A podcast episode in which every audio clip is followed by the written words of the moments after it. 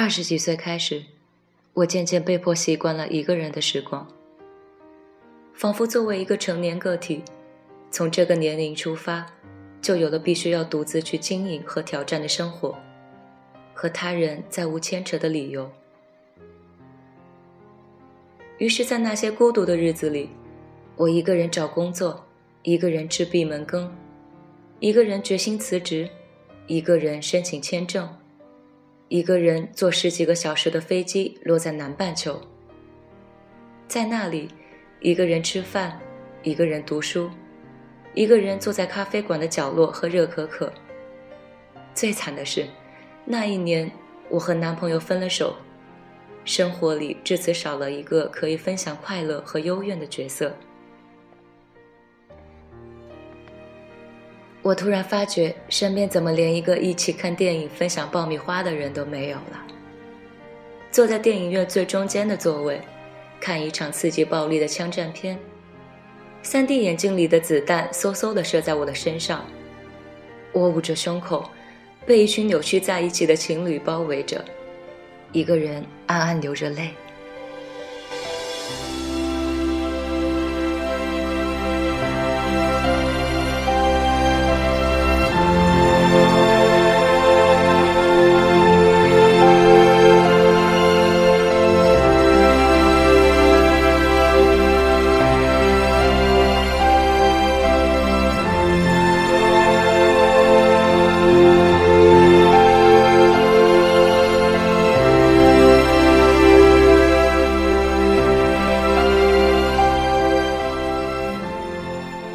那段身处异国的时期，即便用打工把生活装满，每天晚上回到家里，心里却依旧是空空的。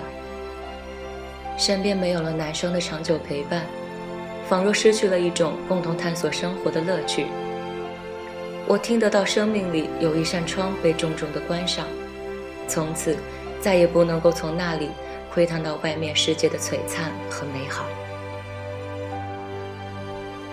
于是每天晚上十点后，我从打工的餐馆回到家，一颗心百无聊赖，趴在床上，打开电脑看两集柯南，五分钟刷新一次人人网和朋友圈。这几乎成为消遣孤独的必备程序。可是长久以来，我的精神异常空虚，生活严重缺乏动力。这是一种从心理上散发出的苍白。比体力上的疲惫更要糟糕。深夜里盯着天花板，身体早已睡去，精神上却清醒无比。呆呆地看窗外投进来的车灯在墙上拉出长长的光影，双手揽住膝盖，一边害怕鬼怪，一边害怕明天。我听得到自己失望的声音，在无边的黑暗中蔓延。这就是你日复一日的生活吗？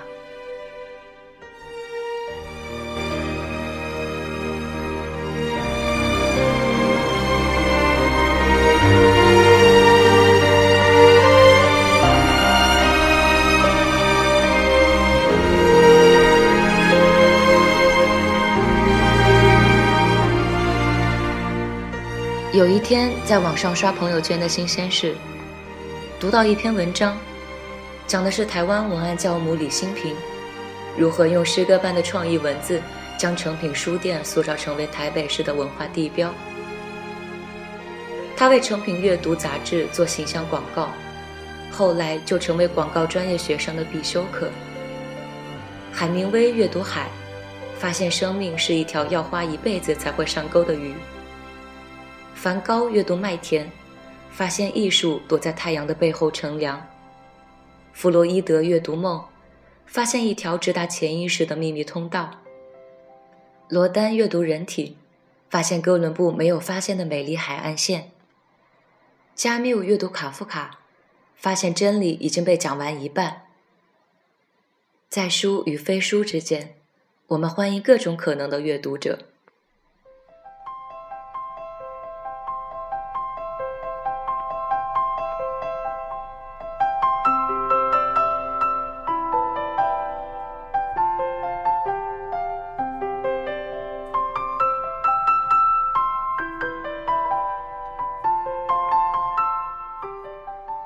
他被成品旧书拍卖会的文案也受到粉丝的热烈追捧。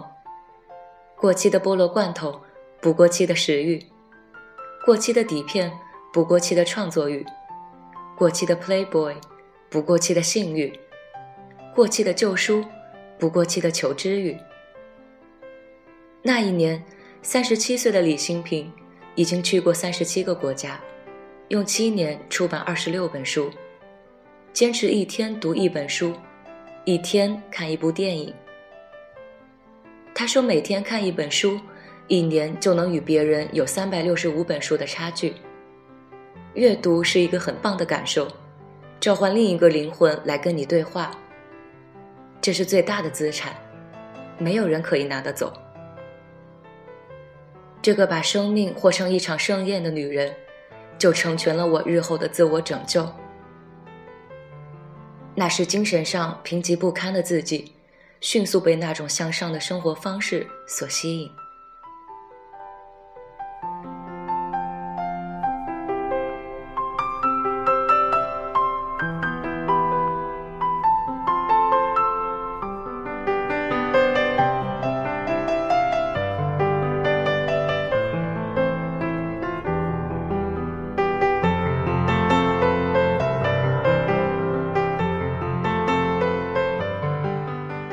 在床头，披头散发，借着台灯微弱的灯光，一边吃薯片一边喝软饮料，觉得生活无聊透了的我，不禁问自己：距离三十七岁还有多少日子？到那个时候，我可以成为李新平那样背着大大的双肩包，用纸笔相机来施展创作欲，满脑子都是新鲜想法、特立独行的女人吗？我开始意识到，如果只以每天看两集柯南，在紧盯朋友圈更新的态度来生活，我可能在三十七岁迎来这样的人生：熬到了柯南的大结局，顺便也看完了《银魂》和《海贼王》，朋友圈的更新日新月异，只有我被腐蚀在岁月的尘子里。这种关于未来的设想，像是一记耳光，啪的一声落在我年轻的生命里。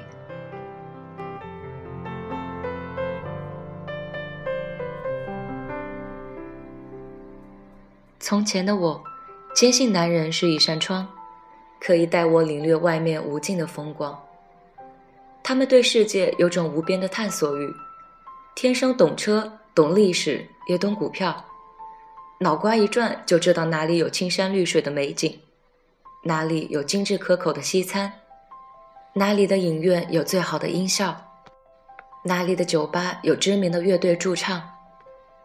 所以，当这扇窗被关上，我的世界仿若失去一束光，却忘记我也有生命自备的锄头，只要拾起来亲自动手，也可以砸掉隔开自己与世界的这层屏障，在单调枯燥的生活里竖一扇宽敞明亮的落地窗。生活的层次深浅，最终是要依靠自己去决定。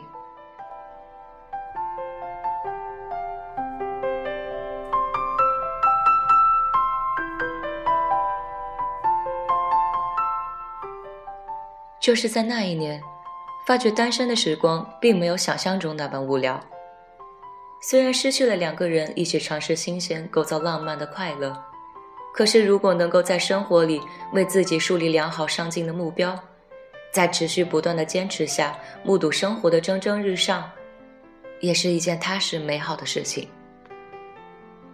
我为自己的人生列出了一张清单：从前恋爱时没有时间看的书和电影。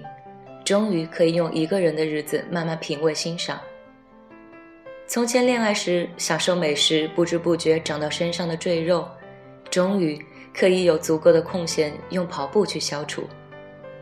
从前恋爱时每到月底总是捉襟见肘的财政状况，终于可以用大把的时间去好好赚钱去解决。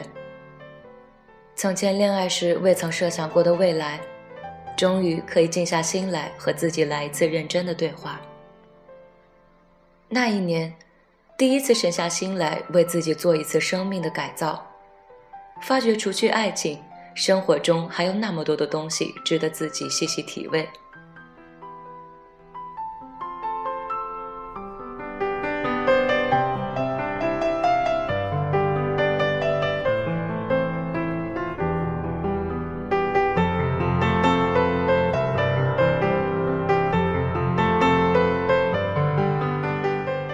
严歌苓笔下心酸的移民故事，大卫芬奇镜头里的悬疑片，跑步机上持续不断的慢跑，细细琢磨菜谱、认真烘焙的巧克力饼干，都为生命提供了一种热闹欢腾的存在形式。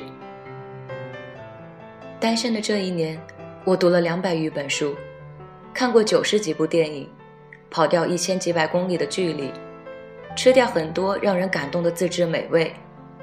发觉读书是让人成长最快的方式，运动提供了静心思考的途径，看电影是旅行的最佳替代品，研究美食是女人的另类才情。单身清单上的大多数任务可以被移除，而那些暂时还没有完成的，就留给更加努力的下一年。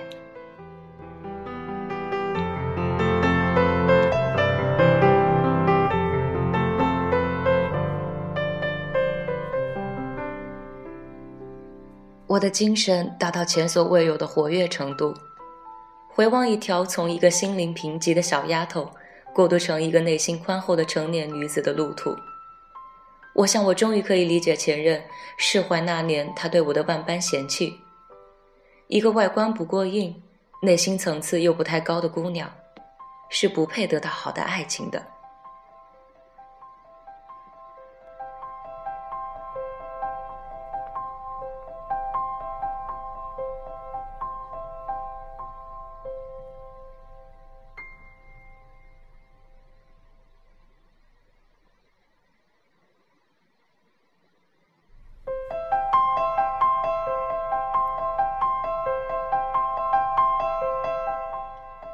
感性多于理性的女人总是喜欢用经济学去衡量爱情，把不同质量的男人比作股票，纷纷想扔掉垃圾股，抓牢潜力股，看准绩优股。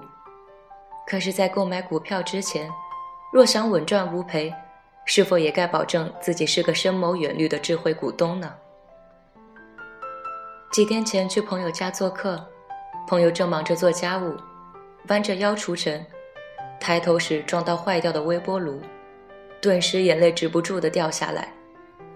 我急忙安慰，朋友却摇摇头：“不是因为太痛，是因为心情太糟。我怎么总有做不完的家务，担忧不完的心事呢？”我环顾这个小小的家，只不过才经历一年的时间，角落里就堆满了杂物，需要清洗的衣服垒得老高。天花板上的霉点清晰可见，锅碗瓢盆堆在水池里，还带着上一顿的食物残渣。我听着朋友开始数落那个下班后就坐在电脑前打游戏的懒男人，却没忘记那一年失了恋的他，抓住了那个男人摔下井底的一根稻草绳，迫不及待地爬出来，是多么的狼狈。我抿了抿嘴。不知道说些什么，却想起了另一个朋友。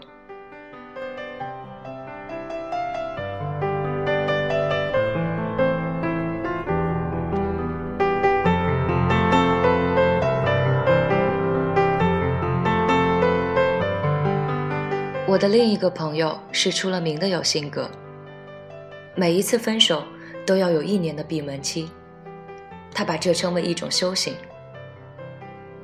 这段空档期用来清空旧的情绪垃圾，用足够的时间完善自我，不会把重心再放在爱情上。他会挑一件新鲜的东西去学，插花、日语、舞蹈、高温瑜伽，又或者来一次静心的旅行。不管是哪一样，都全身心投入，用新的知识和眼界升华自我。等到闭门期一过。他在欣然接受男人的邀请，而这下一段的恋情，大多质量要比上一次的好。他和我说过一句话，听起来特别理智深刻。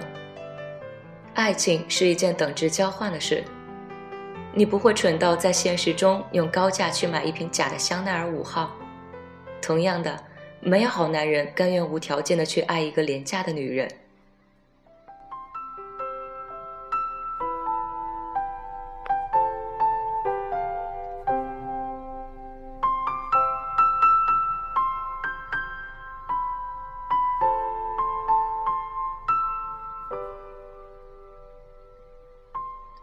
李新平也有过类似的观点：一定有好男人，只是你的视力还没有到看得见的位置。假设好男人在五楼，自己在一楼，可能只看得到地下室的男人。到山顶，你就会看到其他山头，而一直停在山脚下，只会看到路边摊跟垃圾堆。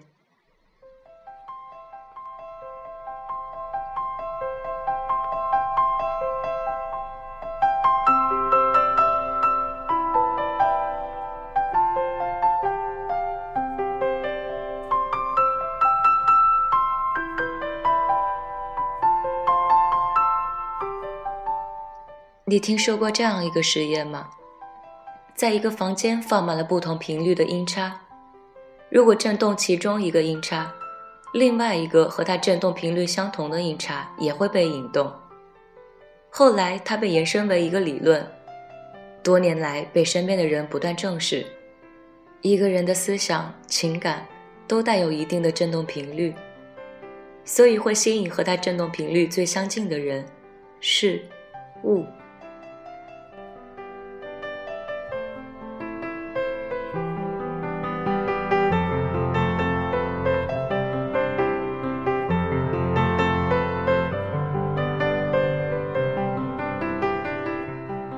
所以，我亲爱的小姑娘，现在的你或许失了恋、单了身，还在对那段伤心的旧情耿耿于怀。但请你收起你的眼泪和失落，因为生活欺骗过我，也告诉我，生命是一场公平的赛程，在时光轴的这一端，你潜心修行，那一端就一定会有更好的人在等着你。他健康向上。幽默开朗，睿智忠诚，正等着许你一生的好光阴和不辜负。